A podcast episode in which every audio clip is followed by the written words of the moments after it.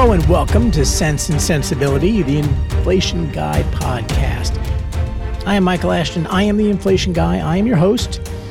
And today on the podcast, I have several little tidbits to discuss. I guess there's kind of one bigger thing, but you know, occasionally just stuff sort of, uh, you know, stuff to talk about doesn't always uh, arrive in a cadence of one thing per week. So occasionally there are a couple of things that I want to talk about at the same time.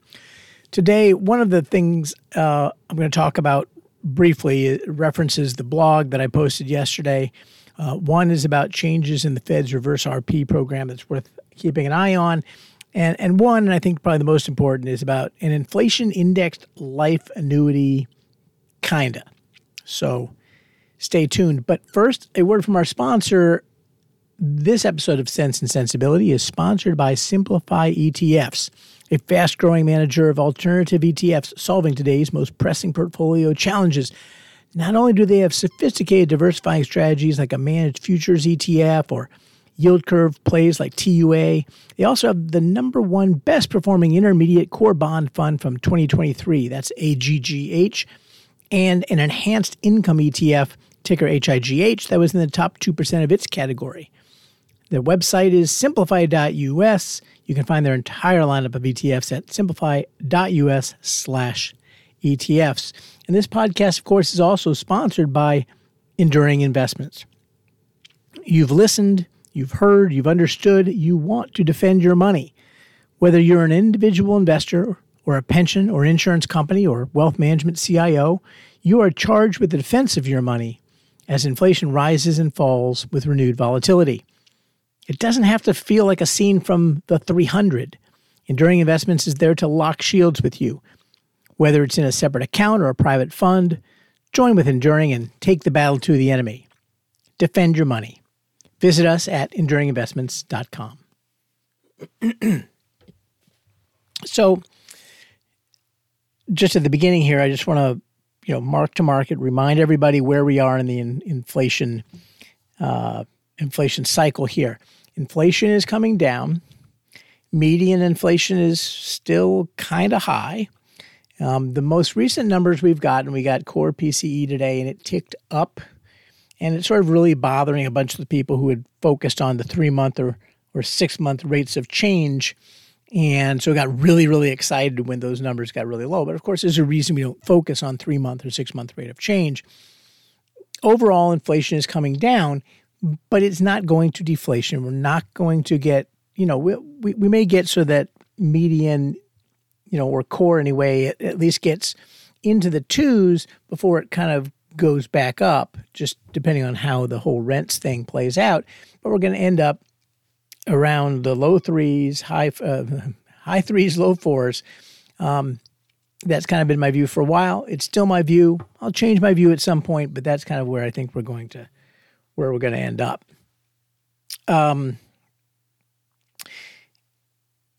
one of the things, one of one news item for the last couple of days, there was a lot, there was a lot of, uh, uh, well, I, I, guess you have to be kind of an inflation geek or or a part time inflation geek. I guess a lot of people got very excited because of some strange uh, note from the Bureau of Labor Statistics about how the uh, the the sampling um, of owners equivalent rent units had changed, and because everybody, again, you know, the the the tourists, the inflation tourists, had seen this most recent, you know, uptick in owners equivalent rent relative to primary rents. There was a big gap this last month. not an unusual, not a crazy gap. I mean, it happens occasionally, but but of course, it made everybody wonder oh, something crazy must have happened. And something the BLS put out kind of suggested that maybe there was something.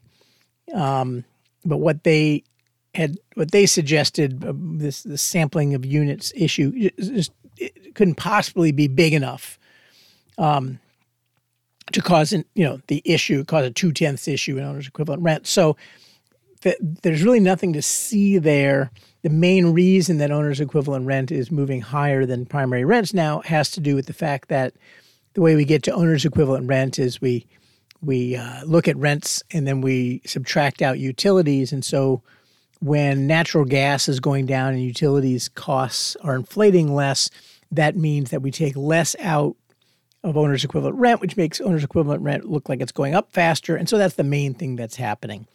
It's not a one month phenomenon, but it wasn't, you know, honestly, it wasn't crazy.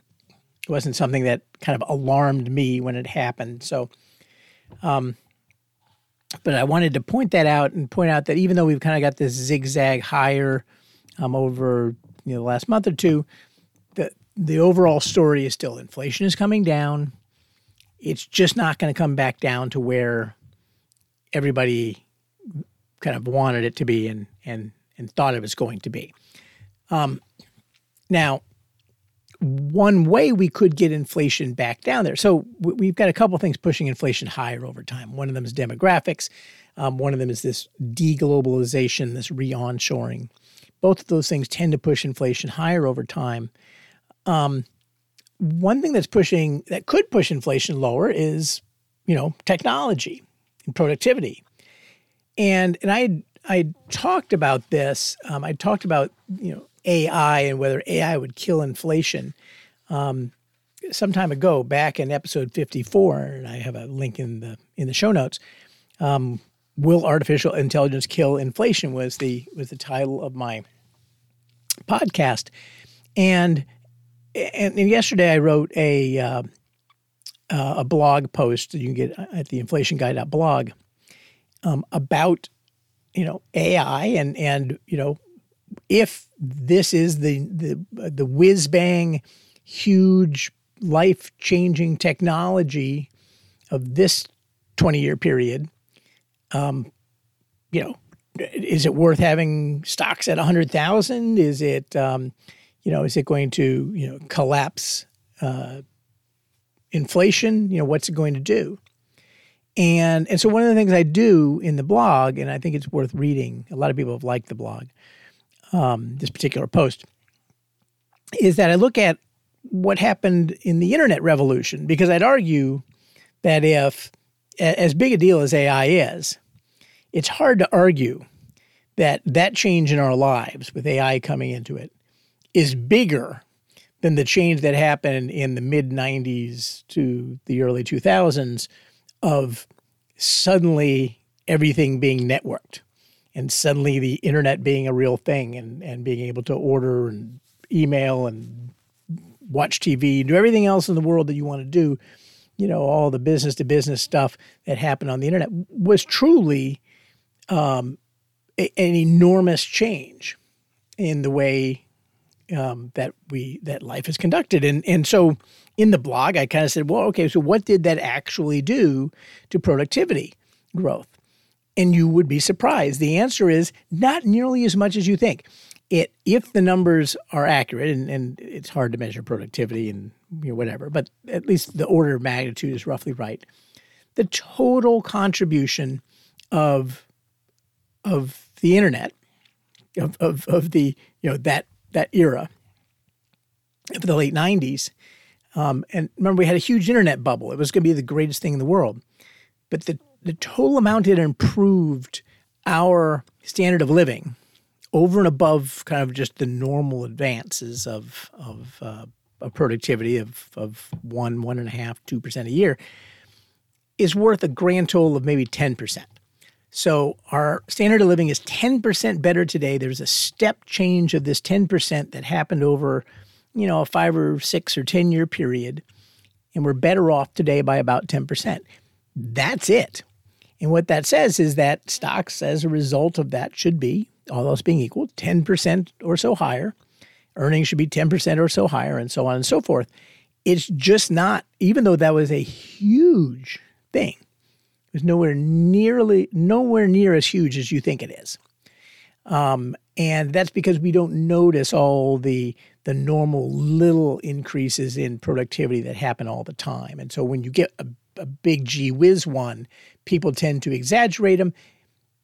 Uh, exaggerate it, it gets exaggerated in in securities prices, and people tend to, and that's how you get bubbles. And so, as we are moving here towards having you know certain stocks like Nvidia and, and some other parts of the market that are having bubble like valuations and which are pulling on the rest of the equity market in much the same way that the internet bubble pulled lots of non-internet stocks higher into bubble territory back in 99 we need to be aware that that the at some point you're going to have a value a revaluation where people recognize what the actual effect on you know the earnings of all U.S. industry, um, uh, uh, what what's actually going to happen, and it's just not going to be a hundred percent move. So therefore, you know, it, we're probably at some point gonna gonna come back. Having said that, the other lesson of '99 is it went on a long time before it came back down. So uh, hard to decide when to jump off the train, but something to keep in mind. Um, one of the uh, side note here before I get into the thing I, I really want to talk about, um, and that is that so for a long time, since long before COVID, in fact, um, back in 2008, 2009, part of my story has been that when the Fed in 2008 decided to add plentiful excess reserves, we entered a new era of monetary policy. Prior to that new environment, bank lending was constrained mainly by the amount of reserves that banks held, and the Fed directly affected the quantity of reserves and therefore fairly directly affected the quantity of money. Um, but that's directly how the Fed controlled the quantity of money. If they wanted money supply to fall, they pulled back on reserves. If they wanted money supply to rise, they added more reserves. That's simple. Um, the reserves were the throttle those additions and deletions also caused overnight rates to to fall and to rise, but it was the quantity of the reserves that was the main point. And in 2008, that all changed because the Fed added lots more reserves than the banks needed, and to incentivize them to not lend all that money, um, they paid interest on those excess reserves to the banks. It's a way to reliquify the banking sector by jamming reserves into the banking sector and sending them money just for just because they held on to reserves. And the assumption was that when that crisis was over, the Fed would reduce the amount of excess reserves in the system. But they never did. And they decided they did QE two and three and whatever. And they decided that, you know, they could do what they needed to by just manipulating the overnight rate, the price of reserves, rather than the rationing reserves themselves. And what this means is that we could sort of track how it meant that the Fed was no longer uh, affecting the money supply directly. They were no longer operating on the margin. They could no longer control the quantity of bank lending very directly. And and so the flip side of that is we could sort of track how close to binding the reserves were by tracking various measures of non-reserves liquidity. If you really want to know, and I, I assure you really you really do not, things that are that go in the factors absorbing reserve balances on the Fed's balance sheet.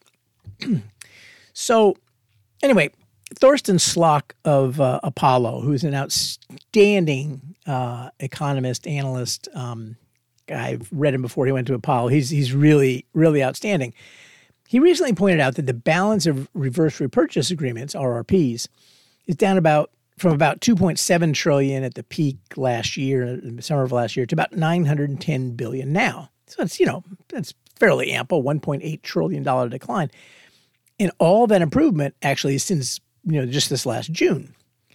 And Torsten is worried about whether there will be stresses in money markets when that goes to zero around the middle of this year. Uh, and and so that's why he was kind of calling calling it out. Gee, you know, if we run out of RRPs in the past, going that thing going to zero has been associated with money market stresses. Now there may be, um, although we existed for generations without this excess liquidity. So it's hard for me to get too excited about it. But maybe that's one reason my stocks are so overbid right now because of all this excess liquidity. I don't know. But that's not the reason I'm watching. I'm watching because once the RRP balance basically goes down to zero, it just means we're that much closer to where the Fed can affect the money supply by directly moving reserves again. Now, part of the RRP balances are going back into reserves, um, and the excess reserves are still at 3.4 trillion, but you know they have been coming down, and and once once and if the Fed continues to shrink the balance sheet, you know, that's the number we want to see. That's the number I would love to see go to zero. I don't think it ever will go to zero. The Fed believes that the price of money matters more than its quantity. So they don't really, you know, and, and they think that there's some minimum of excess reserves that's necessary for smoothly functioning markets. You know, again, we did this for 100 years before the Fed started aiming to have too much too many reserves in the system. So maybe, but maybe they're right. I don't know. The the point is that having the RRPs go to zero will be a highlight to to watch whether we get some money market stresses. Um, but it also will mean that we can start looking at those excess reserves again, and and hopefully see them continue to go down. If they do, that's maybe one. You know, maybe that keeps money the money supply growth constrained long enough to really bring down inflation in a more permanent way. Eh, there's a lot of ifs there. Uh, uh we're a long way from that. I'm just trying to give you some guideposts. Now, the big thing that I wanted to discuss, and here we are, we're 15 minutes in. If I got to what I wanted to talk about today, um, somebody sent me, one of my listeners sent me something um, last week because I had mentioned um, inflation linked annuities and sort of lamented the fact that there really aren't any inflation linked annuity uh, product being offered by insurance companies out there, even though it's a it's a hugely important uh, product, or would be if it was if it existed.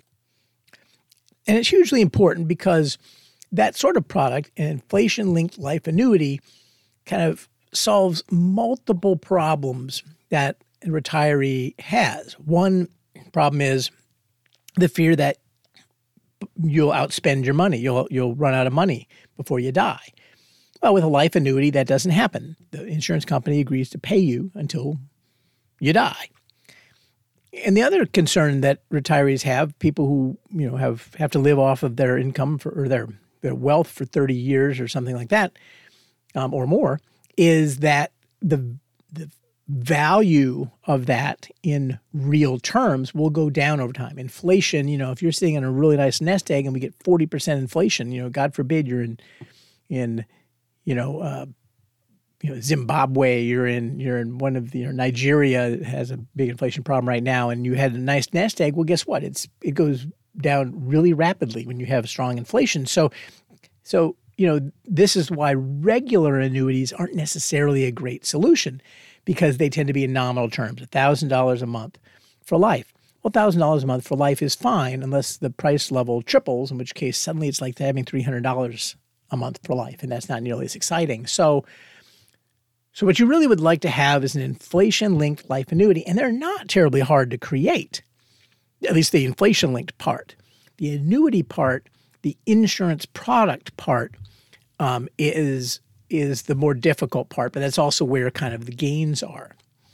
And what I mean by that is is you know what what an insurer does you know, when you have a pool uh, of annuitants, um, is that you know they know that some portion of these these annuitants will die early.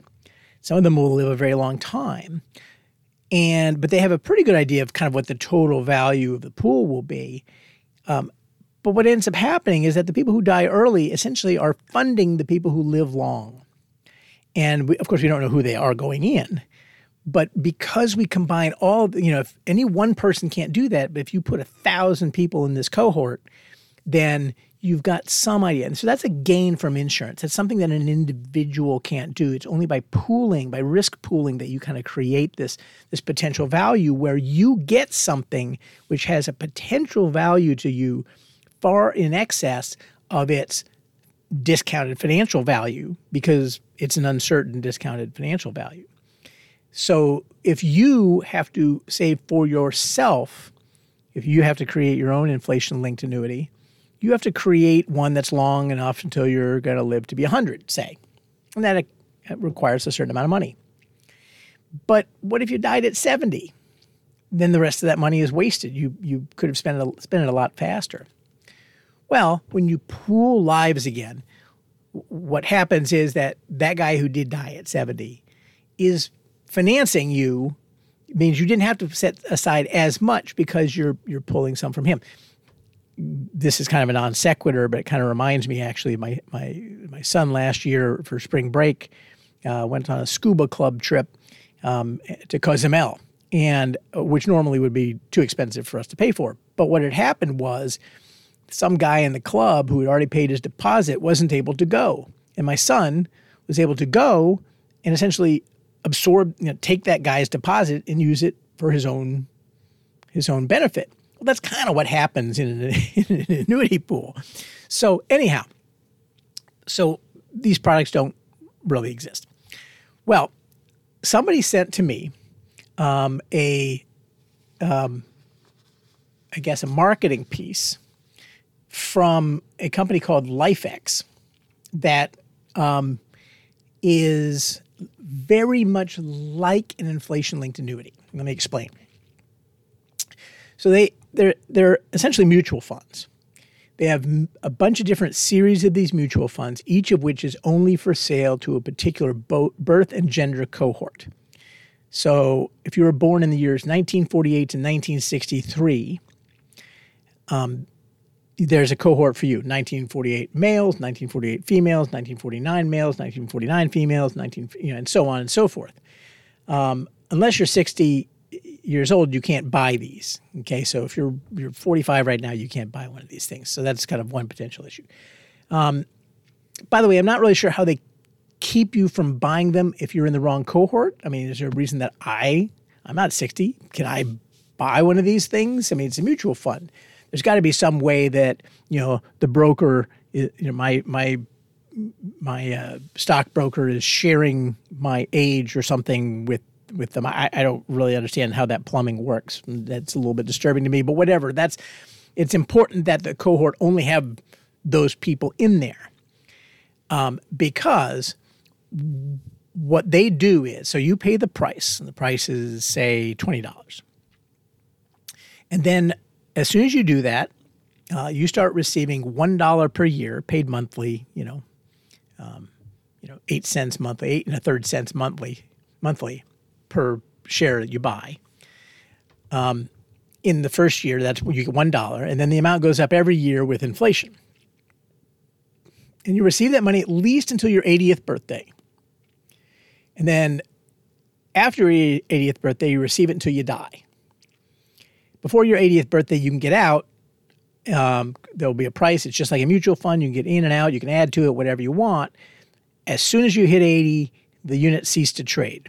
And so, you, whatever your allocation is, that's what you got. And that's important because otherwise, people who are about to die, you know, 85 years old, and you know they they suddenly get really sick, and you know the mutual fund has a ten dollar value, they'd sell it immediately because otherwise it's going to be worth zero, you know, in two months when they die.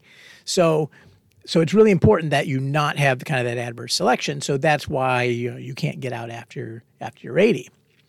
Um, so this is sort of one way that again this isn't it's not an insurance company. So you have to try they have to try to make this behave a little bit um, like an insurance company. And, and as it you know as it is there's probably some adverse selection anyway with people getting close to 80 if you're 79 and, and not feeling so good you know and you don't think you're going to live to 90 which is kind of how these things are priced then it probably is smarter for you go, go ahead and take the money at whatever the value is then, and having received all these these income payments so far, and that rather than um, you know starting to you know continuing to get this, but no, but having to basically take it until you die and then and then having it go to zero.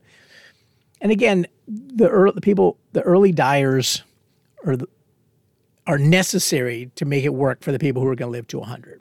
Basically, they say they pay to 100 and then and then the fund is done. Now, as I said, the shares aren't wrapped by an insurance company. Um, when the fund is done, when there's no more money left in it, they stop paying you. And so, if, if you aren't not, if you aren't 100, then oh well. Whereas with an insurance company, they kind of guarantee, you know, the particular terms of the contract. So with an insurance company, the adverse selection issue isn't your problem, it's the insurance company's problem. In this case, the adverse selection problem is actually yours. If the fund runs out of money, your payment stops, um, by the way, the company is very clear about this, points this out, but they also point out that, you know, one potential issue is we find a cure for cancer and everybody lives a little bit longer. And it turns out that, okay, that means that people who are living to 100 don't get, you know, the, the, they run out a, a few months early, but, you know, they didn't lose a whole bunch of value. And it only affected the people who were living towards the end of the cohort. Um, and so actuarially, this is true. Changes in longevity tend not to be dramatic. Granted, if everybody lives to be 150, this the funds are going to go to zero very quickly. It, it doesn't work. But but but that's that's what happens. Changes in longevity tend to happen fairly slowly, and they've gotten good advice as to what this what sort of uh, uh, longevity changes can are, are likely to happen. What kind of the, the ranges of that are. But it's not true if you add if you start adding adverse selection. So if at age 79 we had another, you know, you're at age 70, your cohort is at age 79, and COVID hits again. And it's especially lethal to people who are 80. okay, well, guess what? Everybody in your cohort is going to cash out. That depletes the fund. And if you are super healthy, and you're like, well, I'm going to stay in. Well, guess what? There's no more money in the fund. And so you got kind of screwed because adverse selection worked against you. In, in, in principle, it could totally wipe out the fund. Now, is that a ridiculous scenario? Well, it's not that ridiculous. It kind of just happened a few, a few years ago, but but that's an extreme scenario. But it, it's kind of one of the the losses here by not having this wrapped by an insurance company is really sort of important to understand what sorts of things you do and do not want to have happen. Now, on the other hand, I guess this is on the other hand, it's kind of another negative, I guess, but the payments you're getting are, are kind of lowballed. Um, I'll tell you why I think that in a minute, but um, uh, so running out of money in the fund is is really probably not a problem because they do have a pretty decent cushion they're make you know they they're pricing the units too high for what you're getting. Um, there'll probably be plenty of money. They take a one percent fee to manage the funds. That's going to deplete them over time. But again, they've got plenty of money in them because of how they've priced them. So the problem there is you're not really getting a very good deal. Now, before I say anything else, I want to say it's still the best deal for something like an inflation adjusted life annuity that's available. There just isn't anything else out there. It can be improved on. And it's still amazing that no insurance company is doing it. That, of course, is why the deal isn't so good. There's no competition. Annuities in general aren't awesome financial deals, but they are, you know, there is lots of competition and they're so risk reducing that even though they're not great financial deals, they're often worth it because they really improve for you okay, not knowing when you're going to die. They really improve your risk a lot more than you lose in sort of the the expense. Um, it's really only our sense of fairness, the the ineffable. Someone's ripping me off, so it doesn't matter if it's good for me. That makes us that makes annuities not sell better than they than they do. Um, but but really, I want these guys. I want LifeX to make a lot of money because that will will create more competition. Um, and under the current structure, they will make a lot of money if enough people buy. And that's because of the pricing. Now, I am not an actuary. So, um, actuarial tables are very easy to get. And I could probably put a much finer uh, create a much finer sense of exactly how expensive these are, you know, compared to, you know, where they would be if if the insurance company made no money. So you can kind of estimate how much the insurance company or the the fund management company in this case is making money. Um, but um, but you don't really need to do that now. Uh, uh, keep in mind that are, again there are a bunch of these different cohorts starting from 1948. Okay, so people who um, you know, are, will be 80 in, in four years. And so they're going to get at least four years of payments and up to 24 years of payments before they turn 100. Okay. So that, that unit, uh, if you're, if you're female, um, costs you, according to Bloomberg today, uh, $14.56. Um, and uh, if you're, I'm sorry, if you're male, and if you're female, sixteen dollars and fourteen. Why? Here, test your understanding. Why, for the 1948 birth cohort, why does the female have to pay more for this annuity than the male does? Well, the answer is that females are expected to live longer. And so to get and so because of that, you know, they're they're so they're expected to receive more. They're expected to go longer into this this 20 year period between 80 and 100 years old. And so because they're expected to live longer, they have to pay more because they don't have as many people dying early to finance the people who are going to live later. And so, in general, actually, if you look at all of the all of these cohorts, um, again, 1948 to 1963, so that's 16 different years, male and female, so 32 different cohorts. All of the male, all the prices for the male units are are are cheaper than the ones for the female units. Again, makes perfect sense, and, and I, I trust that they've done the math kind of correctly on that. It's hard for me to evaluate whether look, all right, so let's let's think about the 1948 cohort. So you're going to get your one dollar. It costs you fourteen dollars and fifty cents if you're male, and you're going to get it for you're to get at least four dollars out of that. You'll get a max of twenty four dollars out of that in real terms.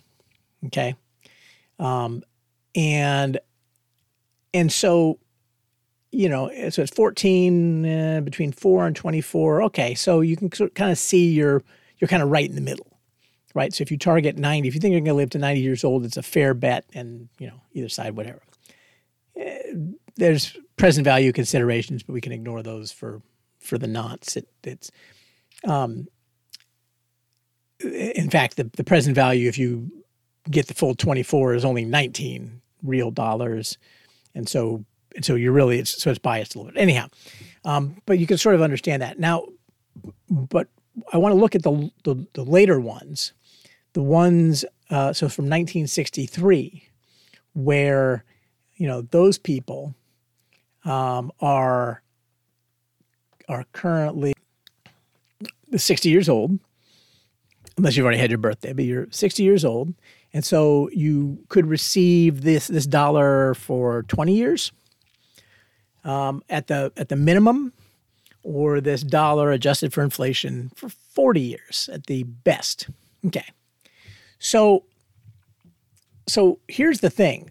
Um, so the the price of this, if you're male, is twenty seven dollars and sixty five cents, and if you're female, twenty nine dollars and twenty two cents.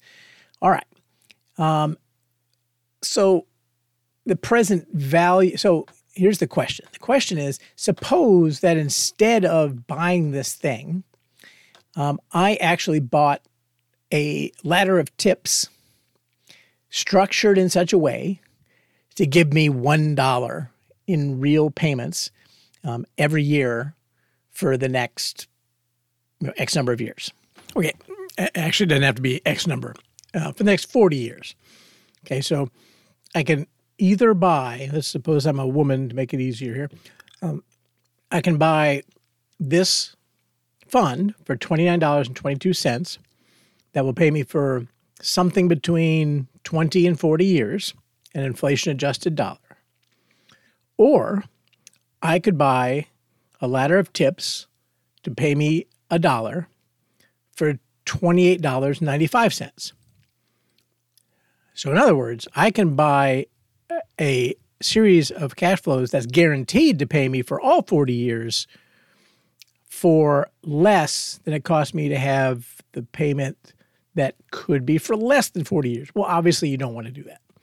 And that occurs because it's too expensive in the structure that it is. Um, now, and in fact, if you're paying more than you could pay for the guaranteed cash flow, even in the event of your death, then it's not even risk reducing anymore, right? So, So somewhere between the minimum, the 1948 cohort, and the maximum, 1963 cohort, it starts to be less and less of a good deal until at the 1963 cohort it gets to be a pretty bad deal. Uh, so it's it's anyway. I, again, I don't want to. I really don't want to like tear down the only shop that's actually trying to do this, and so let's give them credit. Um, I, in fact, I'll even say that I wish they had them for cohorts later than 63 because, you know, I'd like to have people who were further away uh, from retirement being able to do this. And and the, obviously the reason they're not doing it for longer periods um, is is because the uncertainty about that cohort goes up quite a bit, um, but also because they don't they only have inflation linked bonds for 30 years and you could probably get a 40 year inflation swap but that's probably about the maximum there are ways to get around that problem, but that's that's probably part of the reason that they are structured the way that they're structured. But anyway, you slice it, a uh, a a positive. Uh, it's positive that such a things are offered, and so I will give uh, give these guys Stone Ridge Asset Management, the LifeX funds. Uh, I'll give them, um, you know, three inflation guys out of five, out of four, out of four, three inflation guys out of four. How about that? Three. Eh, I got to come up with some better symbol than an inflation guy. Three balloons. What do you think? Tell me what you think the uh, the symbol should be, not Pinocchio's, whatever. How many? What the symbol should be for an inflation guy rating scale. And uh, and that's all for today. That sounds like a great way to leave off. You tell me what my rating scale should look like. Please like, subscribe, refer others to this podcast. And if you have an idea for a rating scale, send me an email at inflationguy at enduringinvestments.com.